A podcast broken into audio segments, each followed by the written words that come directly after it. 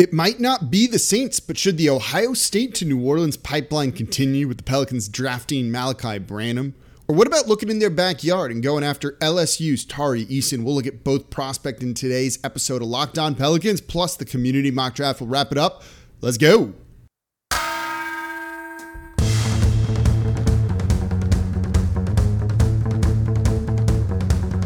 You are Locked On Pelicans, your daily New Orleans Pelicans podcast, part of the Locked On Podcast Network. Your team every day.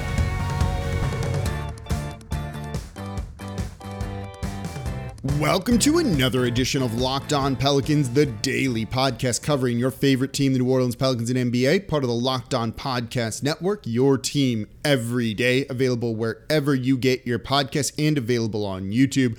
I'm your host, Pelicans Insider, credential member of the media, Jake Madison at NOLA Jake on Twitter. Continuing a little bit of draft talk after some trade talk yesterday, and we'll get into more trade talk tomorrow of what they could realistically i.e., not Donovan Mitchell, move the eighth pick forward. But today I want to look at two more prospects, and then we'll have one more prospect we're going to talk about on Friday. Today we're going to look at Malachi Branham out of LSU and Tari Eason out of LSU. Sorry, Malachi Branham out of Ohio State and Tari Eason out of LSU. Two guys that I think are on the Pelicans' radar, one much more so than others. And one guy that maybe they make a surprise and really go after and draft up high at eight, or maybe does it signal they're trying to trade back. So we'll break it all down, plus the final 15, 16 picks in the Locked On Pelicans community mock draft. And thank you for making Locked On Pelicans your first listen today and every day. We're here Monday through Friday for y'all, breaking down everything you want to know about the team, looking at the draft prospects that you want to know about all of that. We're covering it here, so make sure you subscribe to never miss a show. Tell a friend about the show too. Leave a five star review with a comment. Let me know do you like malachi Branham or Tari Eason for the Pelicans at 8 in the YouTube comments? That's the easiest way to support everything. Today's episode of Locked On Pelicans is brought to you by Prize Picks. Check out prizepicks.com, use promo code NBA, or go to your app store and download the app today. Prize Picks is daily fantasy made easy. So, one of the first guys that the Pelicans worked out before they worked out Dyson Daniels, before they worked out uh, some of the other names that we have talked about, AJ Griffin coming in recently, Jeremy Sochan as well, all of those guys before they've worked them out. Um, or maybe not Sochan. I don't think he's worked out just yet. I'm blanking on all of the the people that they are bringing in. It was Shaedon Sharpe, who they brought in with AJ Griffin this week. The one of the first guys they worked out is Malachi Branham out of Ohio State a bit of a surprise entrant into the draft as a one and done guy who probably could have used a little bit more time in college, but is seemingly flying up draft boards because when you look at the film of him, well, there's a lot to like, right? He measured well at the combine, six five and a half with a 6'10 wingspan, 195 pounds, a good size there. And he's just 19 years old. And this dude is a scorer. He is just a flat out nearly three level score. He's got a really, really strong dribble and is very adept at finding room in the defense to get into the paint. He's not elite at the rim, but he's pretty good at creating some space to try and get layups. So he's not one of the biggest elevators out there to try and dunk and throw down things like that. But he's crafty enough. And again, his dribble is really strong, low to the ground too. So it's harder to kind of knock away, right? It's not a loose dribble whatsoever to get to the to the hoop, to the cup, and be able to score. And he's an excellent one-on-one guy. And you see him use those one-on-one skills to try and take guys in isolation situations and create room for his mid-range jumper, which is great.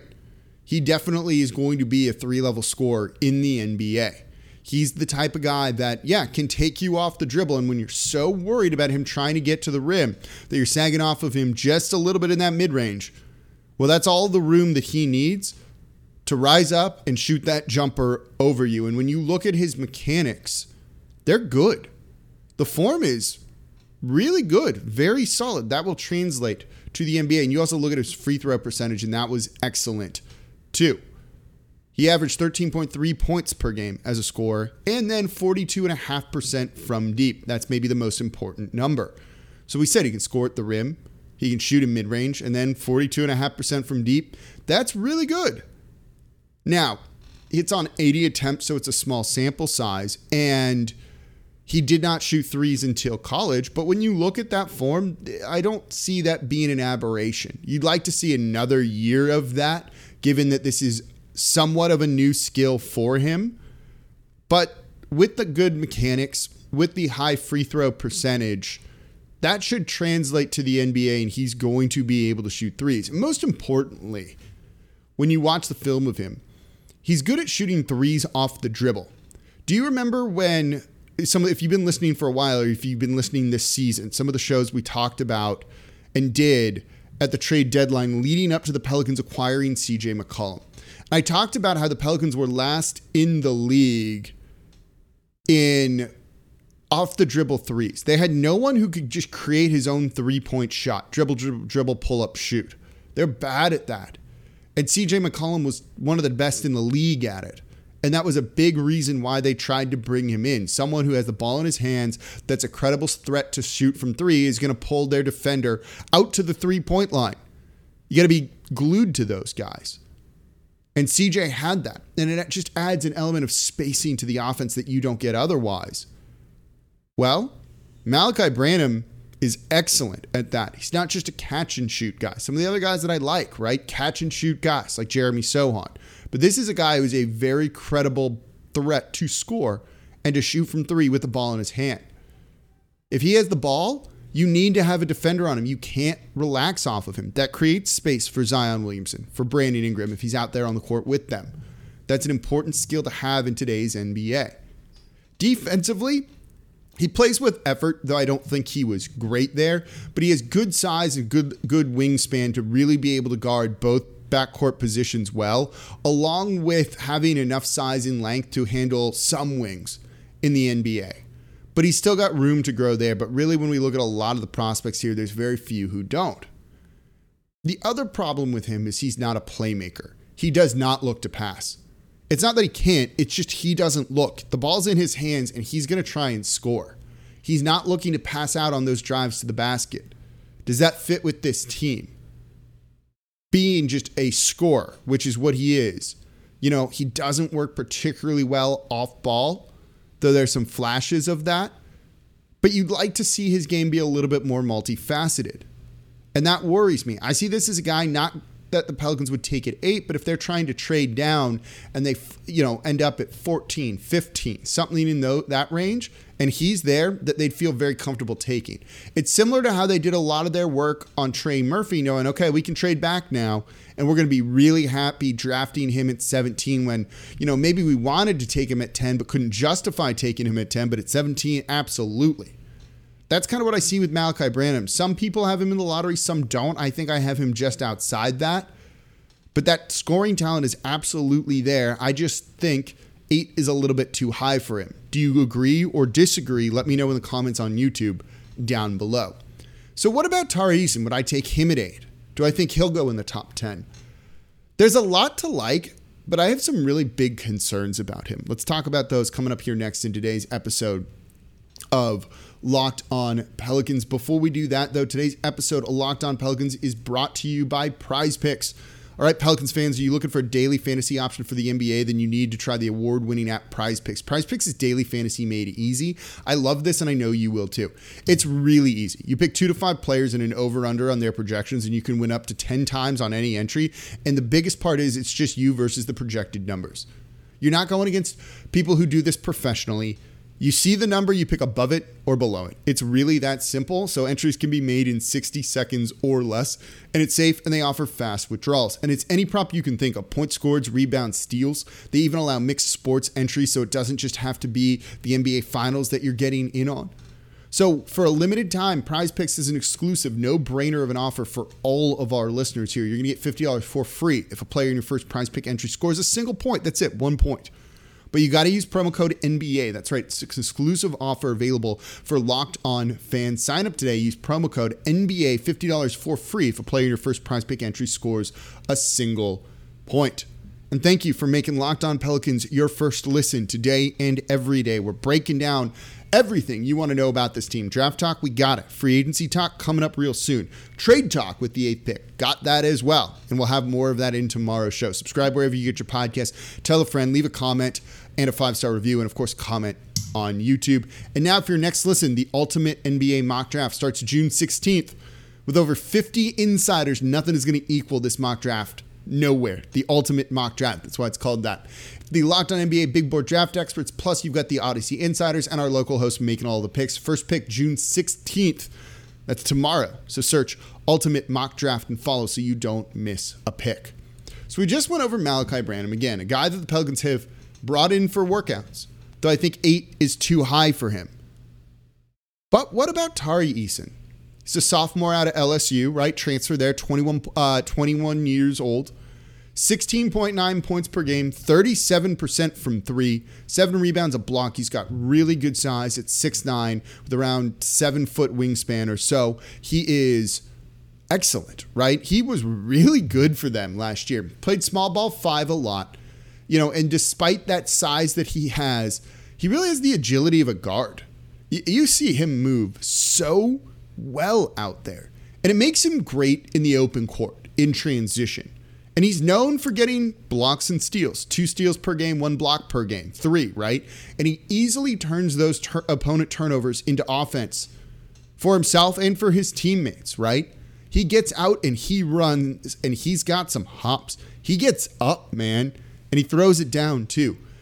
You look at him and he just screams, it jumps out at you, screams, hustle guy, right? Hustle guy like Josh Hart, he's doing all of that dirty work, never giving up. A really good rebounder, too. Springy, you gotta love a guy like that, right?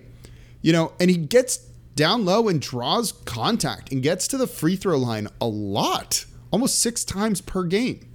Slower defenders really struggle with his quickness. He can blow by them off the dribble. He's got good moves around the basket. He's out there on the perimeter shooting threes, which we'll touch on in a second. Guys don't know how to defend that, so they just kind of foul him and they send him to the line. That fits right into what the Pelicans are looking to do with Zion Williamson, Brandon Ingram, and take advantage of that. So you got to like that from him. And then you look at the three point shot 37%, much improved from the year before. And his free throw shooting improved too. Shot looks good. Shot, it's it's not perfect, but for a big man, that's a pretty consistent shot. You've got to like that a lot from him. A big man that shoots threes that can space the court. I don't see him playing small ball five in the NBA. He's a power forward for sure. Maybe at times you can use him at center, but I think he he'd struggle with that a little bit, at least early on in his career. So it makes the fit with Zion a little bit more pre- precarious since I don't think you can put him at the five when Zion's at the four necessarily but he's big that shoots threes. And I think that three point shot is legitimate. And that's, uh, you know, something important. And the Pelicans need more three point shooting, particularly out of bigs when you got a player as unique as Zion. Could be an important thing. Now, he plays out of control at times. And this is what worries me. I think there's two real big holes in his game. Play, or three, actually. Plays out of control at times. Tries to make some weird passes you know, seems to lack just kind of like a general awareness of what's going on and sometimes basketball IQ. Some of the some of the travels he has, he just catches and like walks and doesn't kind of have that like body control that you would like. And he do, he also doesn't handle defensive pressure the best. You put even small guys on him and he can kind of lose his handle and turn the ball over. And he's also a foul magnet, right? He fouled out of 6 games last year. He does not defend particularly well because of that. If you can't stay on the court, what good does all of the other stuff matter? If you're sending the opponent to the line, does it matter if you're yourself getting to the line? Kind of cancels it out to a certain degree, right? And then he stat hunted at times. You know, and I think that can work in college. Three three uh, blocks and steals stocks per game is a really good number. But in the NBA, that's going to put you out of position and that's going to burn your team and give up easy buckets.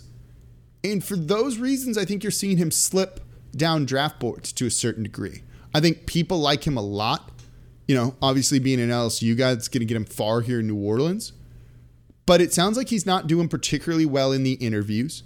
He's not looking at the film particularly well. And I wonder if that kind of speaks to the basketball IQ stuff that I just talked about, the awareness stuff that I just talked about. All of those things are potentially problems for him. And I don't think you're going to see him go in the top 10. I wouldn't take him in the top 10. I think he's a very similar player to Jeremy Sochan. And I like Sochan significantly more than him. Trade down candidate, again, I think that is absolutely an option for him. If you're picking at 20 and he's there, yeah, that's a good spot for him to go. But in the lottery, I'd be I'd be nervous about the things that I just mentioned. You know, maybe you watched him more at LSU than I've seen of him. Do you agree or disagree with that assessment? Let me know down in the comments below on YouTube.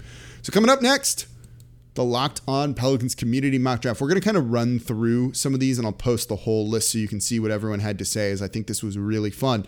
And it gave us some insight into the draft and what people are thinking about this. And I think kind of crowdsourcing like this can be a really useful exercise. So that's coming up here next in today's episode of Locked On Pelicans. Before we do that, though, today's episode of Locked On Pelicans is brought to you by betonline.net. Betonline.net is your number one source for all your betting, stats, and sports info.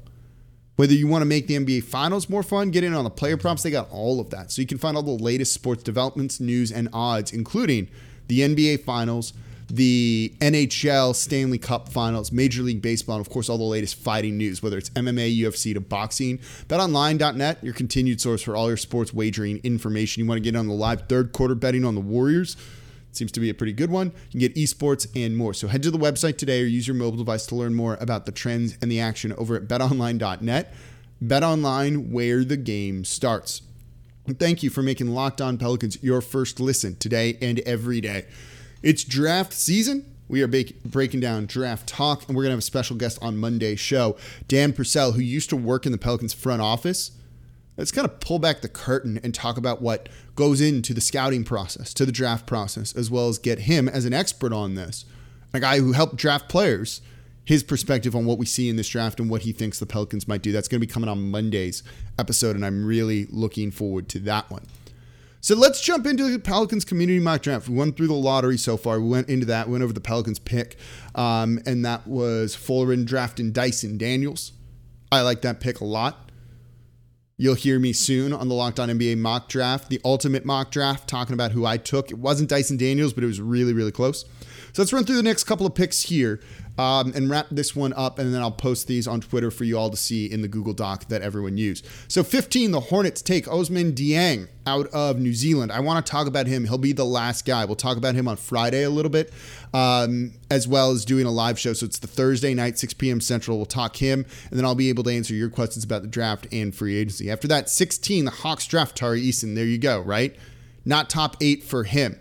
Malachi Branham went 14, so just at the end of the lottery. I think these guys, that's kind of right where they are on the high end. Hawks could also use him potentially as a replacement for John Collins. There we go. If they end up trading him away. It's 17. The Rockets take Ty Ty Washington out of Kentucky. This is an interesting pick because he's probably one of the closer things to like a true point guard in the draft. And by the way, the Pelicans had him in town for a workout this week. At 18, the Bulls took EJ Liddell out of Ohio State, a big that I think is a bit of a sleeper in this draft. He to me has a very high floor and I think he's going to do really really well in the NBA and just be like that solid backup power forward. 19, the Timberwolves take Walker Kessler, center out of Auburn. I like the reasoning for this. I haven't been saying the name, the Twitter handles here, so I'm sorry I'll get shout out when I just tweet this whole thing out. The Timberwolves don't have anyone who's over seven foot other than Karl-Anthony Towns. And I'm not sure he's quite seven foot. They just need another big dude. And that's what Walker Kessler is. 20, the Spurs take Jalen Williams. He's going to fit right in there, I think. He's a knockdown shooter and kind of just seems like a Spursian player. And he's kind of one of those big risers out of Santa Clara that everyone seems to really be excited about. The Nuggets at 21, Ochai Agbaji fell in this one. This is a guy that I think a lot of people would love the Pelicans to draft at eight, but it kind of gives you a sense of are they worried about his age? Are they just don't see a ton of upside with him? Is the three point shooting real? But to get him at 21, that accomplished of a player his senior year, I think that's a really good value pick for the Denver Nuggets at 21. Though I'm almost upset because the Grizzlies took this guy at 22 that the Nuggets didn't take Nikola Jovic out of Serbia. You need a passing kind of wing big to take some pressure off one of your guys. He's definitely a guy that could do it. 76ers at 23, Bryce McGowens out of Nebraska. This is one of those guys who could be a wing that does it all And so if you want to gamble on upside in the final 10 picks or so, the first round, that I think is a very solid kind of move for a, a, team late in the draft to really take a look at. 24, the Bucks take Dalyn Terry out of Arizona. He's huge. Six seven with a seven over seven foot wingspan. You know, if you want size and a guy that can kind of fit in a variety of places, definitely, definitely Dalyn Terry. Spurs take Leonard Miller out of Canada. I thought I think he removed his name from it, right? I can't remember now. Um, if he's in there or not. Um, upside and on a center, even though they took a center earlier on in the draft. But hey, why not, right? It's late in the draft. You can kind of take a swing on these guys. 26, the Mavs take MarJon Beauchamp, who I believe worked out. He worked, he's working out this week for New Orleans as well, um, or already has. It's a defensive wing, right? 7 1 wingspan, you know, can do well off of catching the ball and trying to attack against rotating defenses, but a little bit limited. 27, the Heat take Kennedy Chandler out of Tennessee.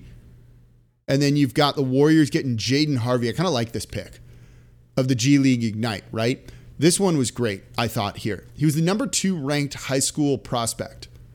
So you just get a guy that, with the right situation, showed out in college easily with that kind of pedigree, would have been a top pick. And you're going to get him at 28. You know, he's a really good shooter, but you don't have the maturity in him, and they're a better place to learn than on the Warriors. That was a great pick, I thought. Grizzlies take Ishmael Kamagate out of France, a really talented defender. He's already played in pro basketball. I think that can be a big thing. You see that with some of these guys getting that experience playing against like grown dudes rather than college guys that have no future in the league or playing professional basketball can be good. And then the Thunder wrapping it up. Patrick Baldwin at 30 out of Milwaukee is a good pick there for value as well. So I'll tweet these all out. You'll be able to see all the GM's names and all of their Twitter handles and everything. So give them a follow. They were all helpful in letting you see this. But to wrap it up with this, you know, it gives you kind of a consensus, right? You see, there definitely is one. You know, we kind of have an idea of who the first six players or so are going to be. Jabari Smith, Chet Holmgren, Banchero, Ivey, Keegan Murray, Shaedon Sharpe, probably in some order.